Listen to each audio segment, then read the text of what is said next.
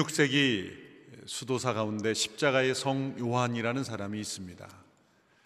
이분은 아빌라의 성 테레사와 함께 당시의 부패한 수도원을 개혁하려고 노력했던 분입니다. 이분은 원래 이름은 다른 이름이었지만 그리스도의 십자가를 통해 자신의 삶을 온전히 하나님께 드리기를 원하여 이름 자체도 십자가의 성 요한이라 이름을 분리 바꿀 정도였습니다. 1577년 수도원 개혁에 반대하는 수도자들에 의하여 이분이 11개월 동안 독방에 감금되게 됩니다. 가느다란 빛 하나 없는 그 칠흑같이 어두운 밤에 방에 갇혀 있었던 그 11개월 동안에 그는 하나님께 올려드리는 시를 쓰게 되죠. 자신의 고난이 얼마나 힘든가를 고백하는 글이 아니라 그 어둠 속에서 그가 만난 하나님, 그 어두운 체험을 통해서 하나님께서 자신의 영혼을 얼마나 정결하게 하셨는가를 고백하는 그런 내용입니다. 그 고백의 내용이 이제 해설되어 나온 책이 영혼의 어두운 밤이다라는 그런 책입니다. 그 십자가의 성 요한은 자신의 그 영적 체험을 통해서 하나님께서 어둠을 통해 우리를 어떻게 변화시키는가, 하나님께 더 가까이 우리를 이끌어 가시는 그 방법이 우리에게 영혼의 어두운 밤을 허락하심을 통해서라는 것을 우리에게 알려주고 있습니다. 우리는 우리의 믿음의 생활이 평탄하기를 바랍니다. 또 대낮같이 환한 밝은 빛 가운데 우리가 걸어가기를 원합니다. 그러나 하나님께서는 때로 우리가 이해할 수 없는 상황, 또 받아들이기 어려운 고난을 통해서 우리 영혼의 어두운 밤의 시기를 허락하시는 것입니다. 하나님께서 버리신 것 같은, 하나님께서 함께 하시지 않은 것 같은, 내 기도는 하나님이 외면하시는 것 같은 그러한 영혼의 어두운 밤의 기간을 우리에게 허락하신다는 것이죠. 시편 88편에 고라자손의 시를 통해서 영혼의 어두운 밤에 체험을 하고 있는 한 믿음의 사람의 고백을 들을 수가 있습니다. 시편 88편 4절에서 6절, 14절, 18절 몇 구절만 함께 읽어 보겠습니다. 시작. 내가 저 아래 구덩이에 빠진 사람들처럼 여겨지고 힘없는 사람 같으며 죽은 사람처럼 버려져 무덤 속에 누운 사람 곧 주의 기억에서 완전히 사라지고 주의 손에서 끊어져 버린 사람 같습니다. 주께서 나를 가장 깊은 구덩이 속에 어둠 속에 깊은 곳에 두셨습니다. 또 14절에서는 이렇게 고백합니다. 여호와여 왜 나를 던져 버리십니까? 왜 주의 얼굴을 내게서 숨기십니까? 또 18절에서는 이렇게 고백합니다. 주께서 내 친구들과 사랑하는 사람들을 내게서 빼앗아 가시니 어둠만이 나의 가장 가까운 친구가 됐습니다.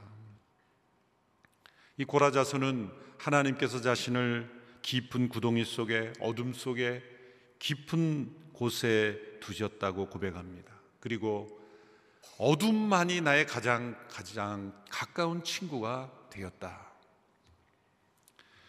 영혼의 어두운 밤의 고백이죠.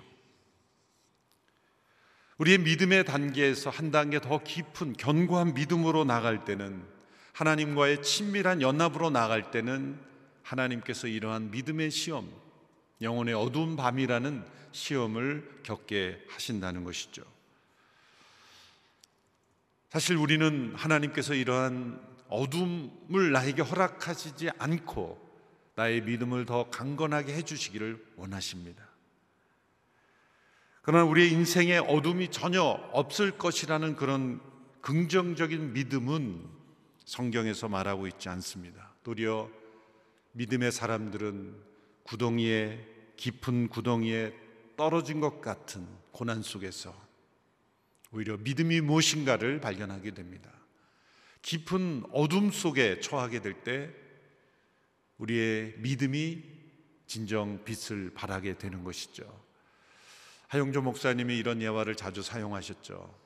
어두운 밤길을 가봐야 자신의 그 차의 등이 켜져 있는지 켜져 있지 않는지를 알게 된다. 빛이 환한 길을 갈 때 자신의 차에 전조등이 켜져 있지 않다는 것을 모르면서 가죠. 그러다가 그 환한 넓은 길에서 벗어나 작은 길로 어두운 길에 들어설 때, 아, 내 차의 등이 꺼져 있었구나. 라는 것을 깨달을 때가 종종 있다는 것이죠.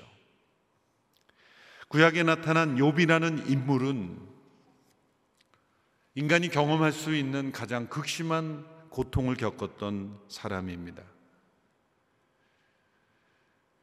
그가 겪었던 고난 자체, 육체적 고난 자체가 그를 어렵게 한 것보다 해석되지 않는 그의 고난, 고난이 해석되지 않을 때 그 영혼에 임했던 어두운 밤, 그것이 더 견디기 힘든 것이었습니다. 우리가 당하는 고난도 마찬가지입니다. 그 고난을 통한 육체적 어려움을 견디어낸 것이 어렵기보다 그 고난이 해석되지 않을 때 그의 영혼에 깊은 어두운 밤이 찾아오게 되는 것입니다.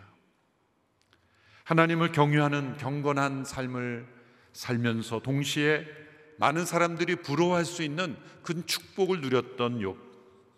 사단은 그를 고소합니다. 그가 하나님을 경유하는 것은 하나님께로부터 많은 복을 받았기 때문이다. 따라서 하나님께서 그가 받은 복을 제거하면 하나님을 경외하지 않을 것이다. 라는 사단의 보수였습니다. 하나님은 그 사단의 공격을 잠시나마 허용하십니다. 그리고 욥을 시험대에 올리십니다. 과연 그가 하나님을 경외하는 것이 그가 받은 복 때문인지 아닌지를 검증하시는 것입니다. 사단은 그의 생명을 제외하고는 무슨 재앙이든 그를 공격할 수 있는 허락을 받습니다. 욥의 고난은 세 단계를 거쳐서 나타나죠. 첫 번째 고난은 단 하루 만에 그가 가진 모든 소유를 다 잃어버리는 것이었습니다. 오랫동안 그가 누려왔던 풍족한 모든 소유, 심지어 자녀까지 잃게 되는 것입니다. 그의 소와 나귀와 종들은 스바 사람의 공격에 탈취되었습니다. 그 양떼와 종들 약타와 종들은 갈대아 사람들에 의하여 죽임을 당했습니다. 그의 자녀들은 광야에서 불은 동풍에 의하여 집이 무너져 내려 죽었습니다. 이 상실의 고난이 조금도 시간적 여유를 두지 않고 연속적으로 임하였습니다. 얼마나 큰 충격이었겠습니까? 그런데 이러한 고난 앞에서 욥이 어떻게 고백했습니까? 욥기 1장 20절에서 22절의 말씀 같이 읽습니다. 시작. 이 말에 욥은 벌떡 일어나 겉옷을 찢고 머리털을 밀어버리고 땅에 엎드려 경배하며 말했습니다. 내가 내 어머니의 모태에서 벌거벗고 나왔으니 떠날 때도 벌거벗고 갈 것입니다.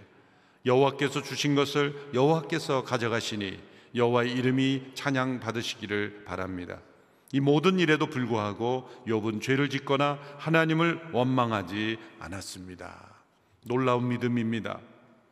최고의 복된 상태에서 가장 낮은 곳으로 추락해 버린 상태이지만 그는 하나님을 원망하지 않았습니다. 도리어 찬양했습니다.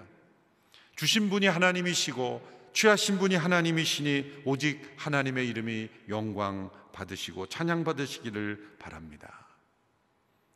욥이 진정 믿음의 사람임이 이 고난을 통해서 증명된 것이죠. 우리가 가진 어떤 것을 상실해 봐야 우리는 그것의 가치를 알게 됩니다. 건강을 잃을 때 건강의 가치를 알게 됩니다. 관계를 잃을 때 관계의 소중함을 알게 됩니다. 하나님께로부터 받은 축복을 잃어버릴 때 그 축복이 얼마나 소중한지를 알게 되고 그 축복의 근원이 무엇이고 무엇이라고 생각했는지를 우리는 깨닫게 되는 것이죠. 욥은 자신이 받은 모든 것이 하나님께로부터 온 것이라는 것을 믿고 확실했습니다. 그래서 그는 그 모든 상실을 통해서도 하나님을 원망하지 않고 주신 분이 다시 가져가시니 오직 하나님의 이름이 찬양을 받을 것입니다. 놀란 믿음으로 욥은 승리했습니다. 대개 어떤 사람이건 이 첫 번째 단계 시험에서 다 쓰러지죠. 욥은 두 번째 단계의 고난을 겪게 됩니다. 그것은 욥 자신에게 임한 것이죠. 가장 혹독한 질병이 욥에게 임한 겁니다. 그의 온몸에 악성 종기가 도단한 것입니다. 그의 모든 소유를 다 잃었을 때 하나님의 선하심을 찬양했던 욥이 자기 자신의 건강에 혹독한 질병이 생겼을 때 동일하게 반응할 수 있을까? 놀랍게 이 두 번째 단계의 고난에서 욥은 이겨냅니다. 그러나 욥의 아내는 쓰러집니다. 욥의 아내의 인내심은 이 공격 앞에 이 고난 앞에 꺾어집니다. 욥의 아내는 욥에게 말합니다. 당신이 그래도 자신의 순전함을 굳게 지킬 수 있단 말인가? 차라리 하나님을 저주하고 죽어버려라. 욥의 아내가 욥에게 한 말입니다. 차라리 하나님을 저주하고 죽어버려. 남편에게 하나님을 저주하라고 한 것은 그녀는 이미 하나님을 저주하고 있었다는 것이죠. 욥이 이러한 고난 상황 앞에서 어떻게 반응합니까? 2장 10절에 욥의 반응입니다. 같이 읽습니다. 시작. 그러나 그가 아내에게 말했습니다. 정말 어리석은 여자처럼 말하는군. 그래 우리가 하나님께 좋은 것만 받고 고난은 받지 않겠다는 것이요. 이 모든 일에도 불구하고 욥은 입술로 죄짓지 않았습니다. 욥은 아내의 어리석은 하나님께 대한 저주를 책망하며 하나님의 선하심에 대한 믿음을 버리지 않습니다. 1단계 상실의 시험, 2단계 건강이 무너지는 시험 앞에서도 욥의 믿음이 변질되지 않았다는 것.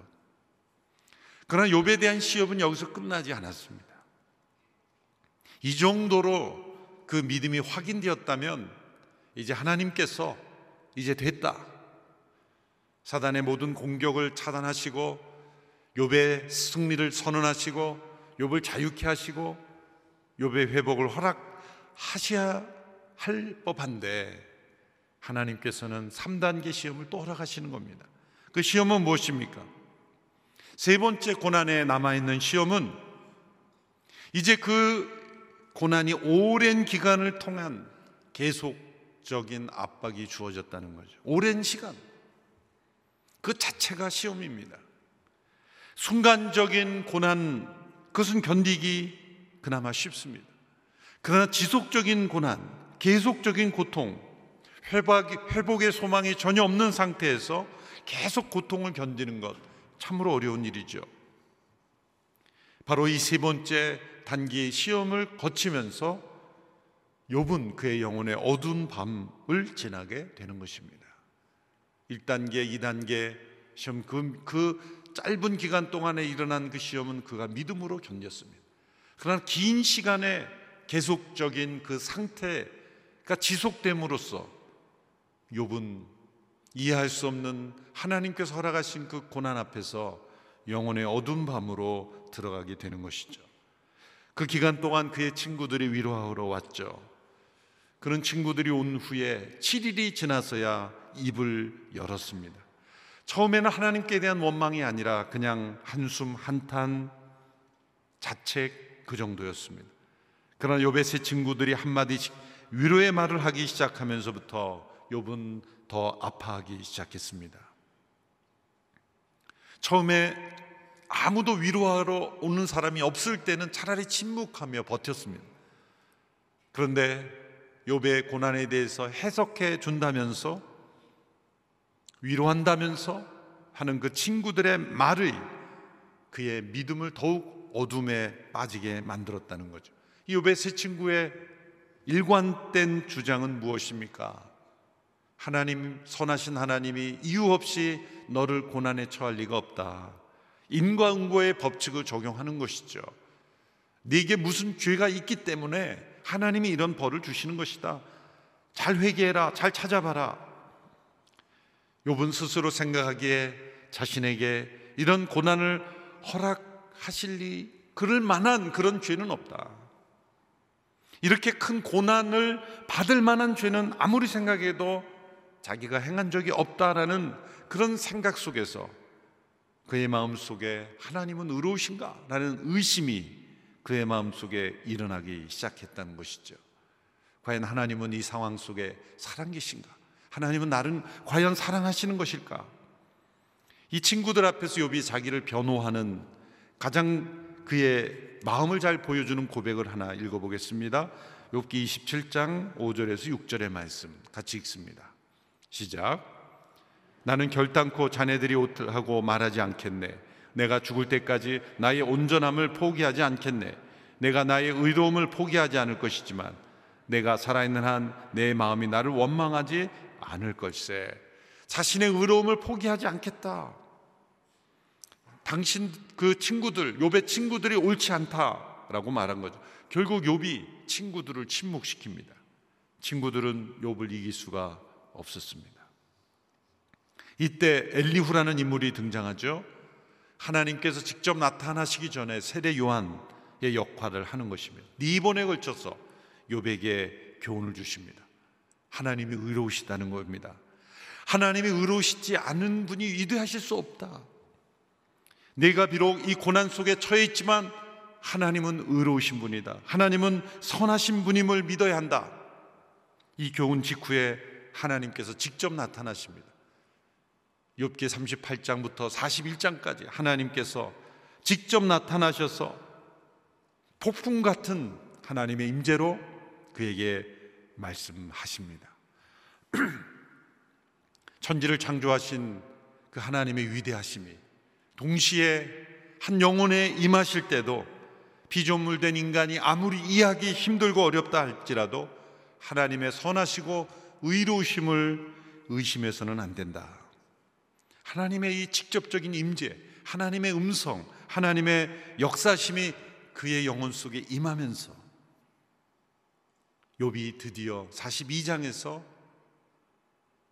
영혼의 어두운 밤을 지나며 그가 체험한 것을 고백하는 내용이 오늘 본문의 내용입니다. 욥기의 결론과 같은 내용이죠. 하나님의 말씀이 욥에게 임한 후에 욥이 깨달은 것, 그 자신의 영혼의 어두운 밤을 지나며 깨달은 유익이 무엇인가? 이것이 바로 하나님께서 욥에게 고난을 허락하신 목적이요. 하나님이 계획하신 바라는 것을 우리는 알 수 있습니다. 첫째로 욥은 하나님께서 영혼의 어두운 밤을 지나게 하시면서 자신을 가장 수동적인 상태로 만들어 놓고 일하셨다라는 것을 깨달았습니다. 오늘 보면 42장 2절에서 3절의 말씀 같이 읽습니다. 시작. 나는 주께서 모든 일을 하실 수 있고 계획하신 일은 무엇이든 이루신다는 것을 알았습니다. 잘 알지도 못하고 주인님의 뜻을 가린 자 누구입니까? 내가 알지도 못하는 일을 말하고 너무 기이해서 알 수 없는 일들을 내가 내뱉었습니다. 전능하신 하나님께서 행하신 일을 우리가 다 알 수 있습니까? 다 이해할 수 있습니까? 하나님이 하시는 일을 이해하려고 한다는 자체가 불가능한 일이라는 거죠. 우리가 다 이해할 수 있으면 그분은 하나님이 아니십니다. 우리가 다 깨달을 수 있으면 그분은 전능하신 분이 아닙니다. 이 하나님의 위대하심 앞에서 자신의 한없는 무지함을 깨닫는 것이죠. 우리의 무지함을 언제 깨달았습니까? 우리의 무능함을 언제 깨닫습니까? 어둠 속에 들어갈 때입니다. 어둠은 우리의 한계를 깨닫게 하죠. 사람들이 낮에 환한 대낮에는 활동할 때 마치 우리가 세상의 주인인 것처럼 우리가 마치 전능한 존재인 것처럼 세상의 모든 것을 보고 세상의 모든 것을 다 우리 마음대로 할 수 있다고 그렇게 생각하죠. 어둠이 오면 우리는 한 발짝도 내딛는데 주저할 수밖에 없는 연약한 인간이죠. 칠흑같이 어두운 어둠 속에 우리는 들어갈 때 우리가 얼마나 연약한 존재인지 우리 육신의 눈으로 걸어갈 수 없는 길이 우리 앞에 펼쳐져 있때 그 어둠 속에서도 보실 수 있는 분을 의지하는 믿음이 우리에게 얼마나 중요한지를 우리는 깨닫는 것입니다. 어둠은 우리를 수동적으로 만들죠. 어둠은 우리를 멈추게 하고 우리를 쉬게 합니다. 하나님께서 창조하실 때 빛과 어둠을 같이 창조하셨어요. 빛만 창조하신 게 아닙니다. 하나님은 어둠도 창조하셨어요. 빛과 어둠, 어둠도 하나님의 창조 질서 일부분이죠. 세상에 만일 어둠이 없다면 어떻게 세상에 우리가 쉴 수 있겠습니까? 어둠은 우리를 쉬게 하고 멈추게 하고 내려놓게 하고 우리 연약함을 깨닫게 하고 이 어둠을 통해 우리는 하나님을 의지하며 살아가는 존재라는 것을 깨닫습니다. 영혼의 어두운 밤이 찾아올 때 우리는 하나님을 간절히 의지해야만 살 수 있는 존재라는 것.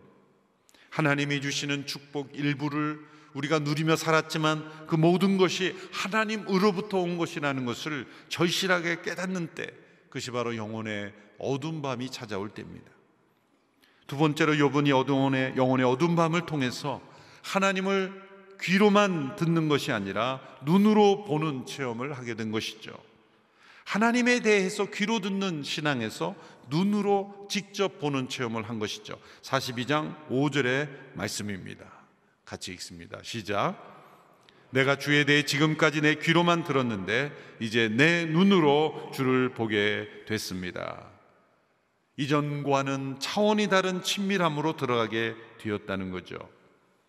귀로만 듣는 신앙과 눈으로 직접 보는 체험의 신앙. 어떻게 이 변화가 가능했습니까? 욥이 영혼의 어두운 밤을 경험했기 때문입니다. 욥이 이 모든 고난을 통과하며 얻은 축복은 무엇입니까? 하나님 체험입니다. 하나님을 친밀하게 안 것입니다. 하나님에 대하여 들었던 신앙에서 이제 하나님을 직접 보고 그 눈으로 보는 체험, 하나님과의 친밀한 연합 속에 들어가는 것, 그것이 바로 그가 이 고난과 영혼의 어둠 밤을 통해서 겪게 된 하나님의 은혜입니다. 저는 이런 체험 없어도 좋으니까 고난만 없었으면 좋겠습니다. 그것이 우리의 솔직한 마음 아닙니까? 저는 하나님과의 친밀한 경험 그런 거 없어도 됩니다. 저는 고난만 없으면 됩니다. 그런 마음이 혹 마음이 있다면 조심하십시오. 하나님께서 고난을 통해 그 친밀함이 무엇인지를 그것이 필요 없다라고 말한 그 마음을 제거하실 수도 있다는 거예요. 저는 그 하나님 깊이 아는 체험 필요 없습니다. 그런 마음으로 가득 차 있다면 하나님 얼마나 안타깝겠습니까? 우리가 당한 고난과 하나님을 친밀히 아는 그 경험의 경중을 따져 우리 인간적인 생각으로 따져 볼 때 하나님을 친밀하게 아는 것보다 고난 없는 것이 더 축복이다. 그렇게 생각하는 것이 얼마나 위험한 것인가? 그것을 깨닫게 하시려고 때로 고난 속에서 우리를 어둠 속에 처하게 하신다는 것이죠. 그래서 하나님은 우리 안에 승리하기를 원하십니다. 세 번째로 욥은 영혼의 어두운 밤을 지나면서 자신의 영혼 안에 숨어 있던 깊은 교만을 회개하게 됩니다. 오늘 본문 6절의 말씀 같이 읽습니다. 6절 시작. 그래서 내가 스스로 한탄하며 뒷글과 죄를 뒤집어 쓰고 회개합니다.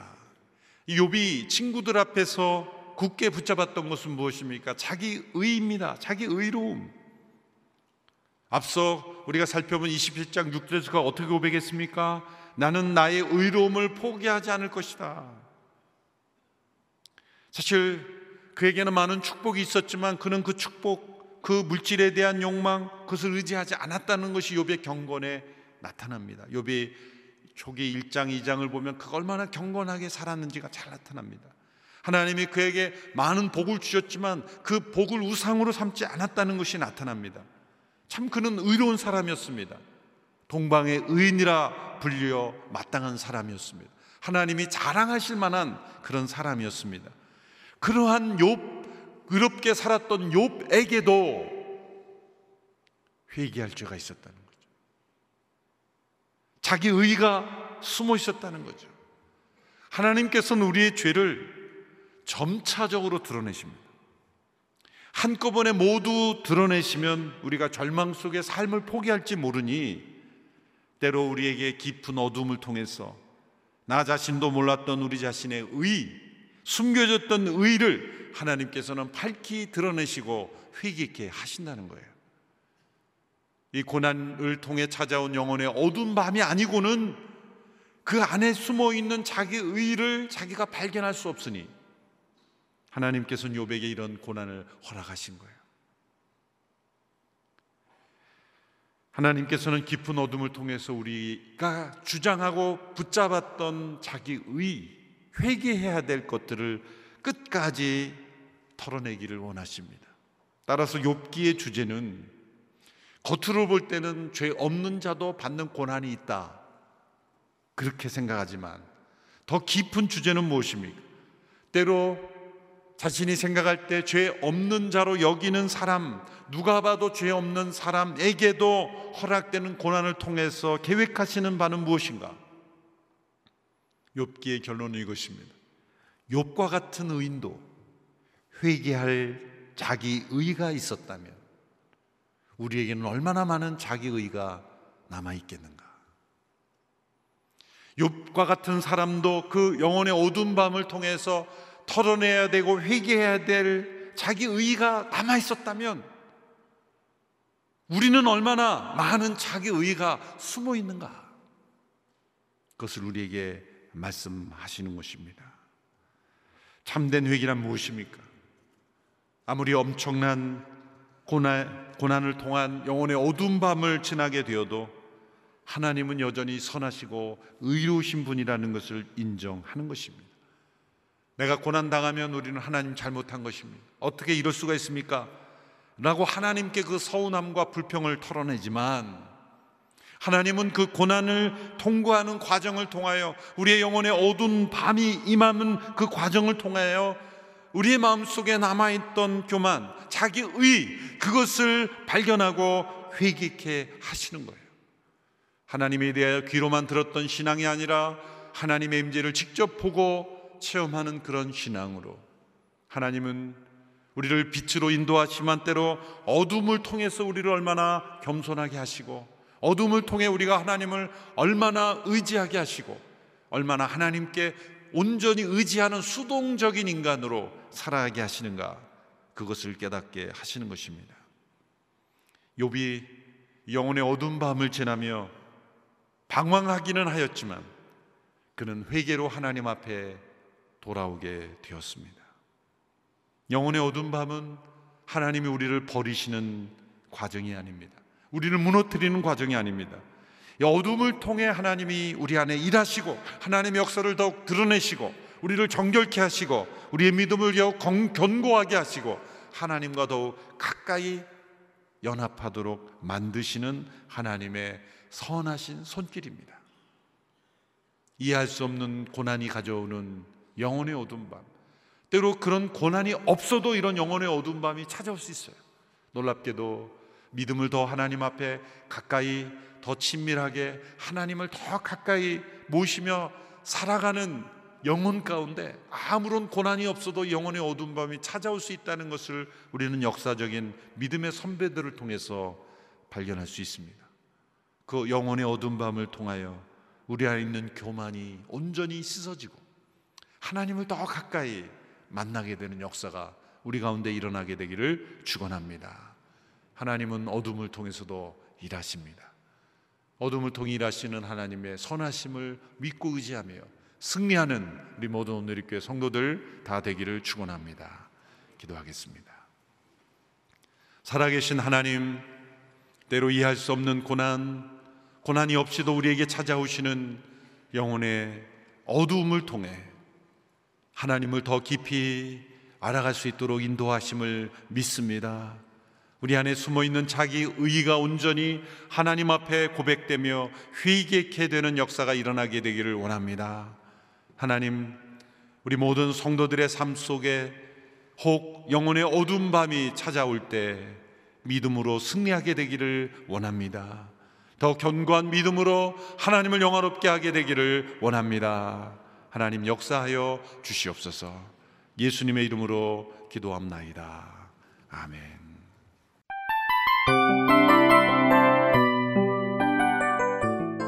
이 프로그램은 청취자 여러분의 소중한 후원으로 제작됩니다.